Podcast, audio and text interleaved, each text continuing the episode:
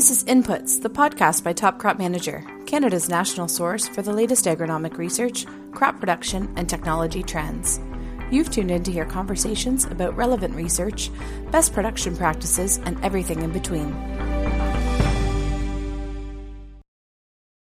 Spring into pre-emergent weed control action for canola and pulse crops with Edge Microactive. Powerful Group 3 action takes out the broadest assortment of grass and broadleaf weeds, including kochia, wild buckwheat, and barnyard grass before they can take over your crop. Use Edge Microactive as a part of your herbicide layering program to help maximize yields today and manage resistance tomorrow. Go to ca.gowanco.com for details.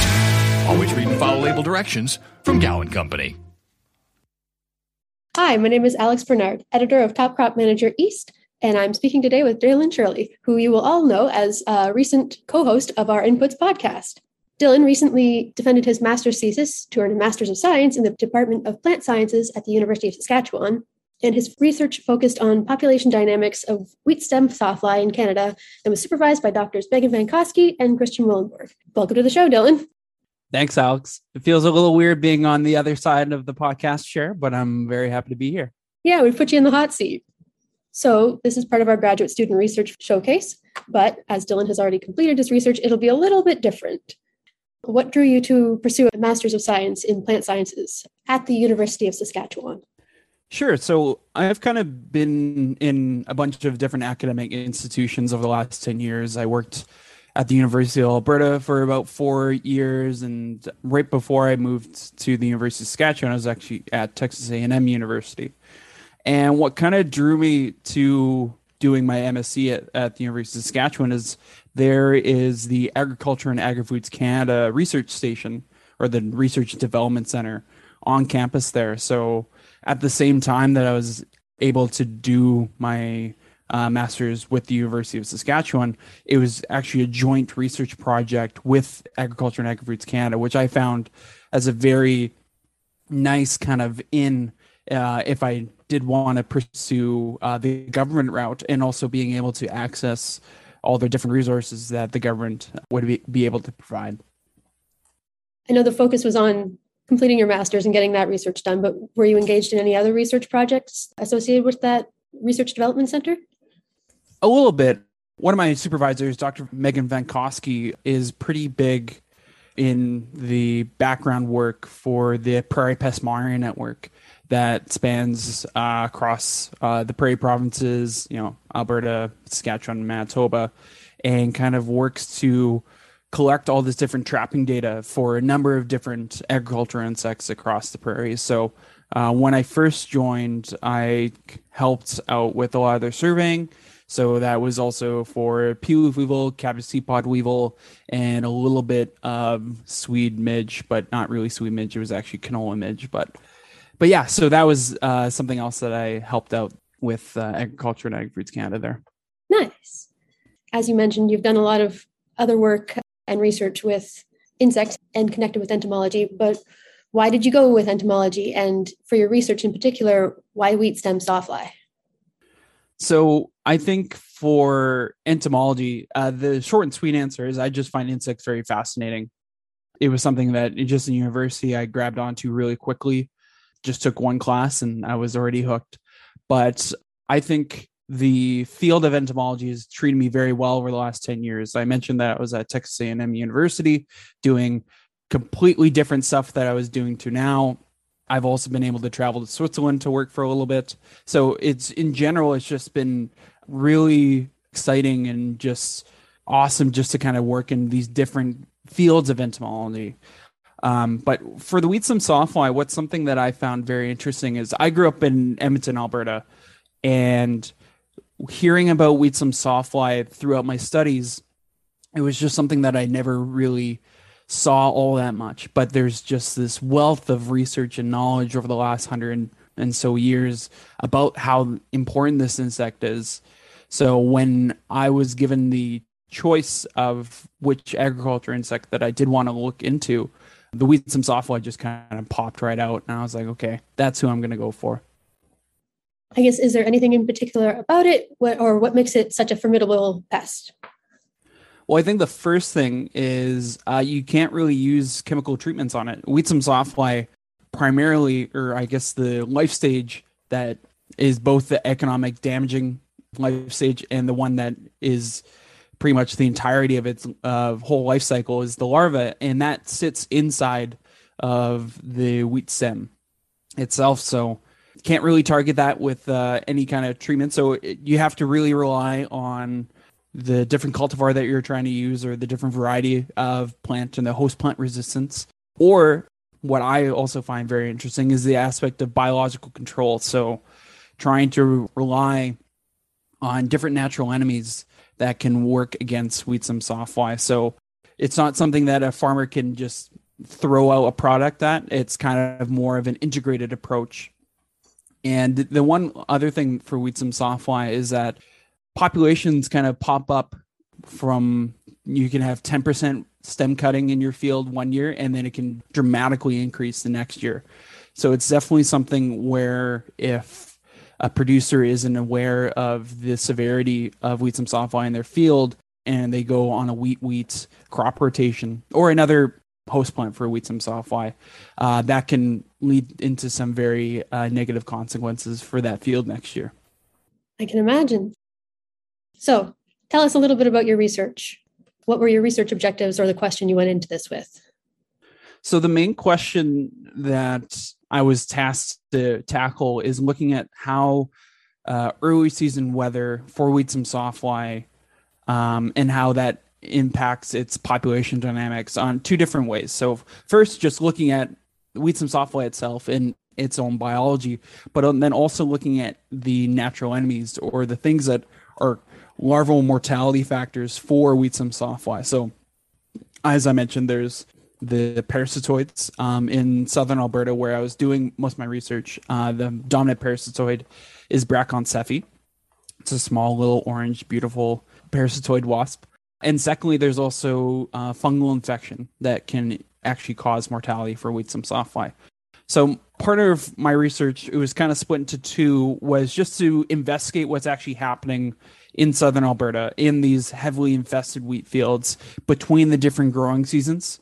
So I'd go out and sample post harvest wheat fields in, in the fall and re- revisit them in the spring.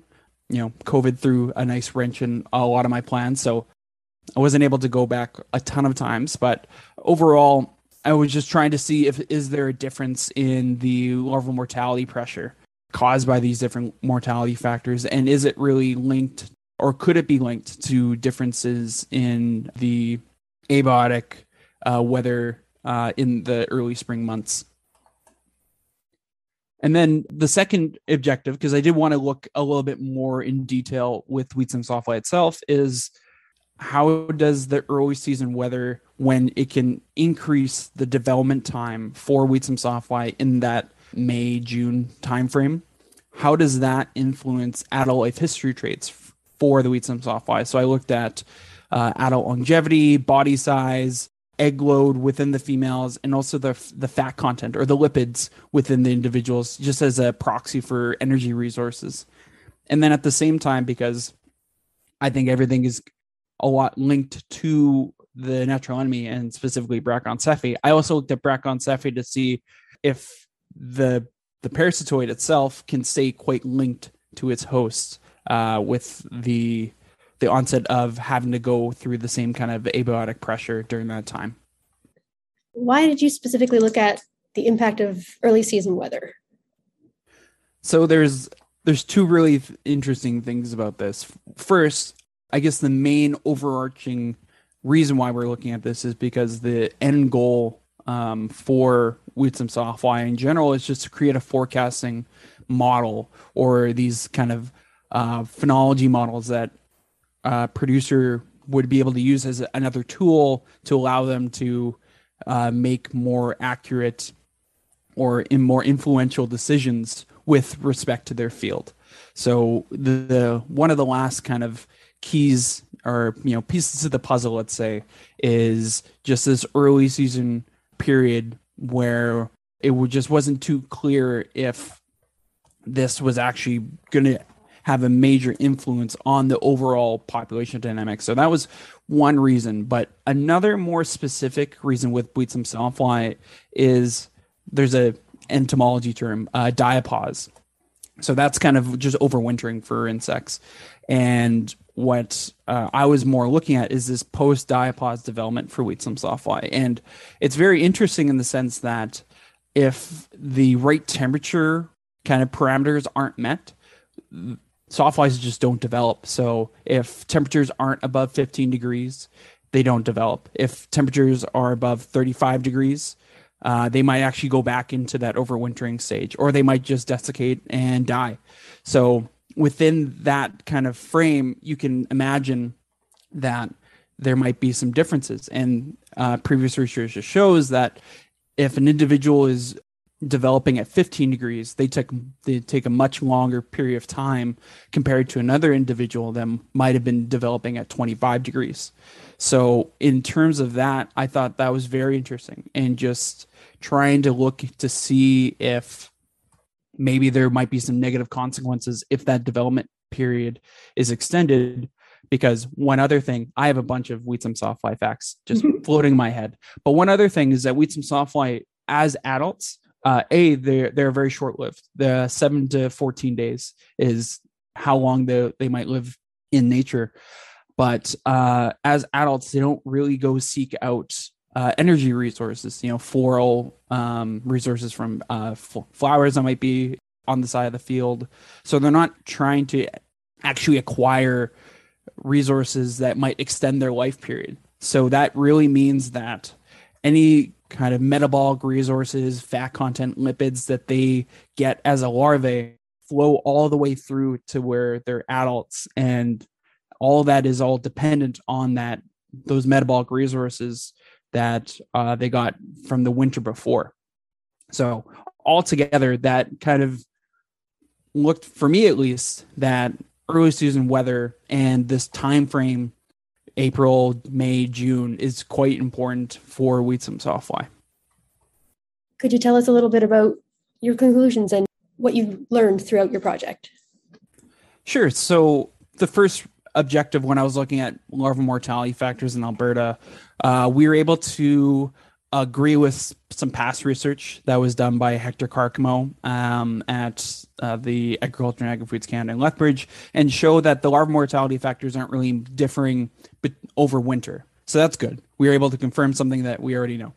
But on top of that, uh, I was only able to do one field season where I was able to look at how springtime affected the mortality factors just because of COVID. Hmm. But for that, kind of the same thing. I was able to show that the larval mortality factors, and I guess larval mortality in general for wheat stem sawfly does not change in the early season months, largely because there's just no external pressure for wheat stem sawfly at that time. Bracon cephi is not active, and they're not parasitizing things during those months, so that creates a big void there. And then for other ways that might cause uh, an early death for wheat stem sawfly, uh, they're actually quite protected once they're in their uh, wheat stem or their hibernaculum, where they create that little stub uh, at the end of the field season. So it's also quite hard to get at them in there. So overall, it just kind of shows that even if there are some negative abiotic pressures or a biotic pressure in those early months, it's really hard to actually get at the wheat stem sawfly in there. So in terms of um, what that means for the greater population dynamics, it seems that abiotic um, factors during that time and also biotic factors are just not uh, all that influential. I say all that uh, going to my second research objective because in terms of that post diapause development period and the length, it seems like the longer that wheat stem sawfly has to develop. So, meaning if there's early temperatures within those months that prolong the period that the wheat stem sawfly has to go from you know larvae to a pupa to actually emerge as an adult, that has some negative consequences uh, within their adult life history.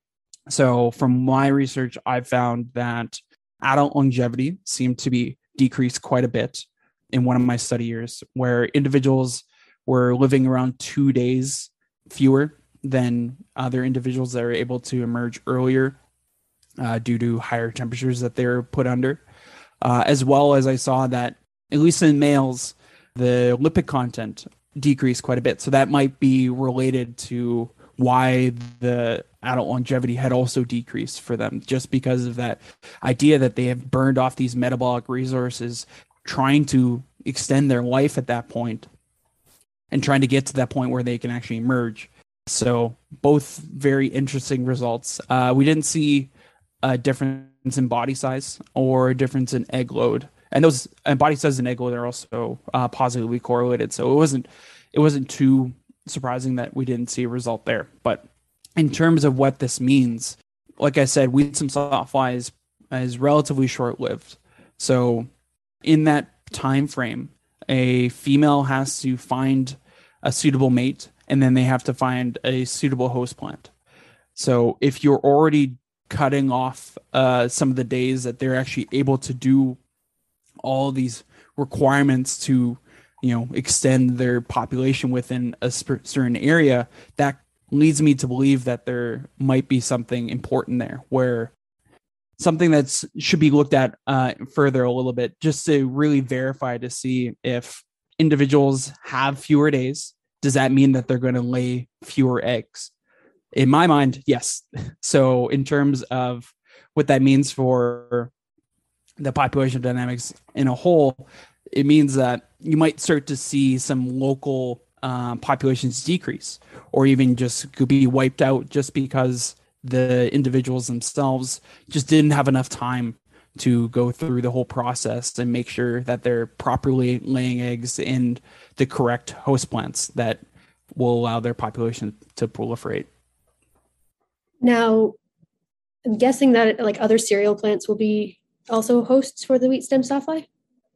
Yeah, there's uh in total uh I believe there's 40 different host plants, both cultivated and uncultivated grasses but the main ones are for cultivated it would be you know all different kinds of wheat including durum and as well uh, barley and rye so there are other host plants that they can use but uh, there's been a few different studies just looking at uh, oviposition or egg laying from the females and just their overall preference and there seems to be some outlying preference for the, at least the different varieties that when uh, a female is given or provided to. But and in turn, one of those other things that make Wheat stem sawfly such a formidable pest is it's able to utilize so many different plants. You know, not to the same success as you know what wheat provides, but unfortunately, it seems that uh, they will find a way to make sure that at least one of their eggs finds a good host are there any highlights from your research that you'd like to share? Uh, so I've I've mentioned a few times, uh, but I had to do this entirely through COVID, and my first field season was March 2020. So, as part of not being able to go to the university and go to the research development center to do this, uh, I largely did my first year out of my house. So it just so happened that I moved into a two story townhouse that had an unfinished basement that was quite colder than the rest of the house. So going back to the the development temperature range for post diapause for Wheat stem sawfly, I found that that basement just so happened to be within the perfect temperature range. It, it was just very happenstance, but that allowed me to do almost the entirety of the experiment from home, uh, much to the uh, chagrin of my partner, because uh, I had to have uh, you know 400 and some insects, which was also fun when you know people would walk by. I'd be like, "Oh, you want to see my bugs?" Uh, very weird, but that's okay. Um, and then it, I think it was just just having to go through this entire process through COVID and just being able to still get fantastic results at the end of the day and things that you know you can always kind of hum and haw and be like oh if only i did this and only if i looked at that but i think a lot of the people my graduate student friends uh, fellow researchers uh, were kind of flying at the seat of their pants for the last couple years and just for me trying to uh, get to this point and be happy with what i did i think is phenomenal and very fun that i did it all out of my house. Yeah, serendipitous that your basement was the perfect lab setting.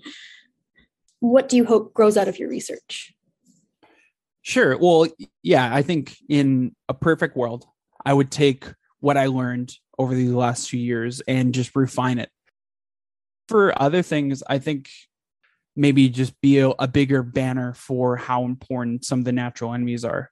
There are the solid stem cultivars or the varieties that uh, wheat producers can use. And that's, I'm not trying to dissuade that. That's actually quite an important way to defend yourself or defend your your yields from wheat stem sawfly. But there's also these free natural enemies that are flying around your fields that are looking and attacking wheat stem sawfly. So I think part of what I kind of hope is that through talking about wheat stem sawfly and Bracon and uh, the other natural enemies, producers start to invest time into not only verifying if they have natural enemies working in their fields, but also make sure that they stay around. One of the best ways to do so is just leaving a larger amount of stubble when uh, going through your field. So zero to 30 centimeters will protect where uh, Bracon cephi actually overwinters. So that's just an, another really easy way just to make sure that you're not destroying you know the the extra free labor that's working in your field. In case you don't come back to inputs is there anything you'd like to say? Oh yeah. So like alex had mentioned i i have a new career that i am very fortunate and happy to be starting in in the next couple weeks here that is not agricultural focused anymore. But what what i like to say is i've just had a great time uh, being the host for inputs. This has been a lot of fun. I've a lot of these episodes over the last couple months may have seemed a little insect heavy or focused and uh, that might have you know just been my uh, persistence to interview some of the entomology folk within canada. But outside that i've been able to learn a whole lot about the different agriculture trends and uh, the different provinces and even within my own province. I think overall i've had a phenomenal time being the co-host. And who knows maybe maybe i'll be able to continue on. But if not it's been one of the coolest things that i've ever done we've been really lucky to have you. And yeah i'll keep my fingers crossed that at some point we can have you back. That would be fantastic. Thank you so much dylan. Thanks alex. Thanks for tuning in to inputs the podcast by top crop manager. To catch up on all of our other episodes, visit topcropmanager.com slash podcasts.